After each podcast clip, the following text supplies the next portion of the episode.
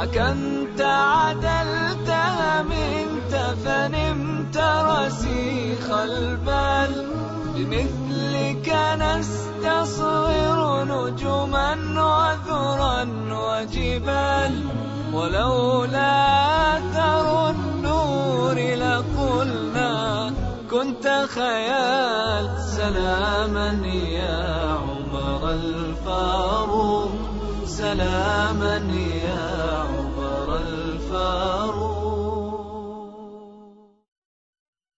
بسم الله الرحمن الرحيم أيها الأخوة والأخوات السلام عليكم ورحمة الله وبركاته. أهلا وسهلا بكم من جديد في حلقة من برنامجكم قصة الفاروق. الفاروق مدرسة كاملة. عمر في أخلاقه في تواضعه في عبادته في عدله في جهاده في حكمه في علمه كلما تحدثت فإنه موسوعة. عمر رضي الله عنه يوم من الأيام بل في شهر شهر من الأشهر شهر الحج خرج حاجا فرآه بعض أصحابه في يوم عرفة. يقول رأيناه قابضا على لحيته وهو يبكي في يوم عرفة. يقول اللهم كبرت سني وضعفت قوتي وشابت لحيتي وانتشرت رعيتي. اللهم اقبضني إليك غير مضيع ولا مفرط. ثم قال اللهم إني أسألك شهادة في سبيلك وموتا في بلد نبيك. فاستغرب الناس. ولم عمر يدعو بهذا الدعاء. ثم رجع عمر رضي الله عنه إلى المدينة إلى مدينة رسول الله صلى الله عليه وآله وسلم. هذا في عام 23 للهجرة في شهر ذي الحجة. فما الذي حصل في ذلك الشهر؟ سلاما يا عمر الفاروق سلاما يا عمر الفاروق. عمر رضي الله عنه وأرضاه جلس يوم من الأيام مع الصحابة فسألهم أيكم يحفظ الحديث في الفتنة؟ فقال حذيفة ابن اليمان كاتم سر النبي عليه الصلاة والسلام قال أنا أحفظ. قال قل. قال فتنة الرجل في أهله وماله وولده تكفرها الصلاة والصدقة والصوم. قال لا لا لا أسألك عن هذا. أسألك عن الفتنة التي تموج موج البحر. الفتنة التي تتلاطم في أمة محمد عليه الصلاة والسلام. قال ولم تسأل عنها يا أمير المؤمنين؟ بينك وبينها باب. يعني أنت لا, لا, لا, تحاتي يا أمير المؤمنين لا تفكر. لا يهمك هذا الأمر. بينك وبين هذه الفتنة باب. فقال عمر أيفتح الباب أم يكسر؟ عمر ذكي وذكي جدا يعرف مغزى السؤال والجواب. قال أيفتح الباب أم يكسر؟ قال بل يكسر. حذيفة عنده أشياء ما قالها لكل الناس لأن الناس يفتنون إذا, إذا عرفوا بعض الأشياء. النبي أمر أنه لا يخبر الناس بها. فسأله أيفتح الباب أم يكسر؟ فعلم عمر أنه هو الباب وأنه سيكسر. وإذا كسر فإن الفتنة ستبقى في هذه الأمة إلى أن تقوم الساعة. فعلم عمر أنه لن يموت. علم أنه سيقتل. بل بشر بهذا. النبي عليه الصلاة والسلام كان مع أبي بكر وعمر على جبل ومعهم عثمان. يوم من الأيام اهتز جبل أحد قال اثبت أحد فإنما عليك نبي وصديق وشهيدان فبشر عمر بالشهادة وبشر عثمان بالشهادة. عمر كان عنده قرار سياسي. قرار يعني آه، من القوانين التي سنها عمر أن المدينة ما يدخلها إلا مسلم. ممنوع. منع أي شخص غير مسلم يدخل المدينة إلا للضرورات. والضرورات تقدر.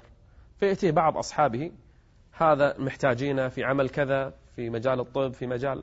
فكان يأذن إذا بعض الخلص من أصحاب النبي عليه الصلاة والسلام ومن القدماء ألحوا عليه وعندهم سبب وجيه كان يقبل عمر. لكن الأصل منع العلوج أو, أو, أو, أو غير المسلمين أن يدخلوا إلى المدينة. دخل المدينة شخص يسمى الهرمزان. كان أسيرا من أسرى فارس وأدخل وعاش في المدينة لضرورة قدرها عمر رضي الله عنه. فكان الهرمزان في المدينة. أحد الأسرى الذين عاشوا في المدينة. ورجل آخر اسمه فيروز ويلقب أبو لؤلؤة. هذا مجوسي من أهل فارس. أسر وصار من من السبايا الذين عند المغيرة بن شعبة. المغيرة قال لعمر أريده عندي أحتاج إليه. رفض في البداية عمر لكن لما ألح المغيرة سمح بذلك عمر فأدخل أبا لؤلؤة إلى المدينة. ورجل ثالث من الروم أسر اسمه جفينة. هؤلاء الثلاثة جلسوا في المدينة يمكرون ويخططون. يخططون على أي شيء. يخططون لأكبر مؤامرة في ذلك الزمان. من قبل دولة الروم ودولة فارس. من قبل الصليبيين الحاقدين. ومن قبل المجوس الكارهين للإسلام والعرب أصلا. فاجتمع الثلاثة واتفقوا. أبو لؤلؤة رجل خبيث. رجل يعني فيه خبث أصلا. قبل أن حتى يدخل إلى المدينة. رجل هذه طبيعته. عمر رضي الله عنه رأى رؤيا في تلك الأيام بعد الحج. تو راجع من الحج. رأى رؤيا وقصها على أصحابه. قال رأيت رؤيا لا أراها إلا دنو أجلي. قال وما رأيت؟ قال رأيت ديكا ينقرني نقرتين. ديك على رأسي. نقرني؟ فرأيت فيها دنو أجلي موتي. ولا أراه على يد عربي أو مسلم.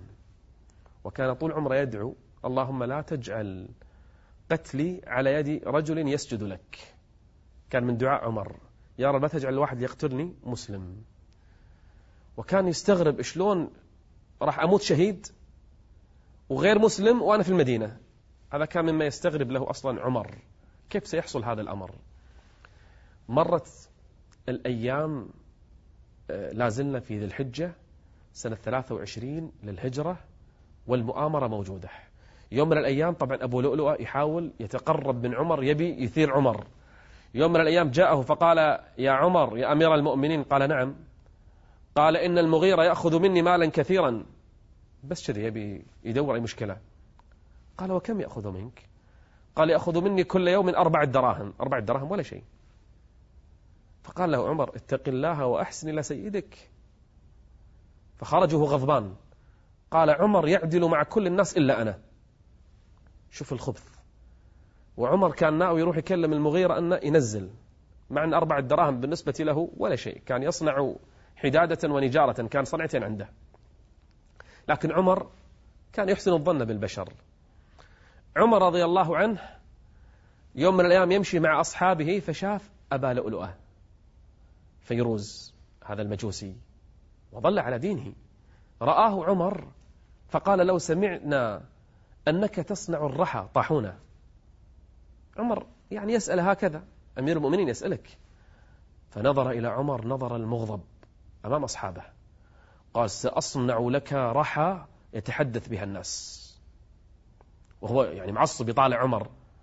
فقال عمر لأصحابه هذا يتوعدني ويهددني. ومشى عمر. عمر في حياته ما أخذ إنسان بالظن بل كان يأمر أصحابه أنكم تحسنون الظن بالبشر وأنت تجد لها في الخير محملا. أحسن الظن بأي إنسان. فكيف بنفسه أصلا؟ عمر ما تحدث ما تكلم.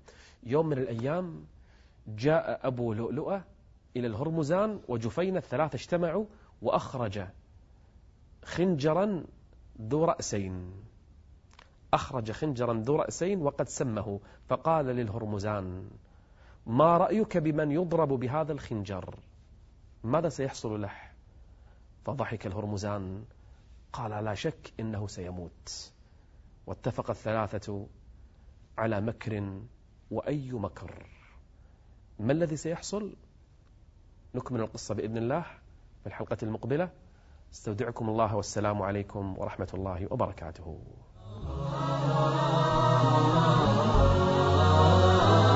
ملأت الأرض بعدلك وفتحت الأمصار وقلت بحق الناس لقد ولدوا أحرار.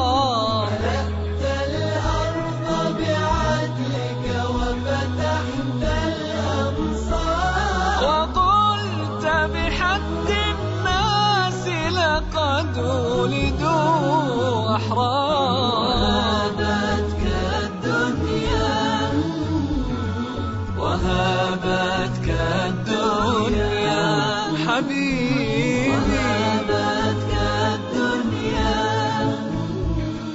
وهبتك الدنيا وهبتك الدنيا يا زهدا شع وقال سلاما يا عمر الفاروق. سلاما يا الفاروق.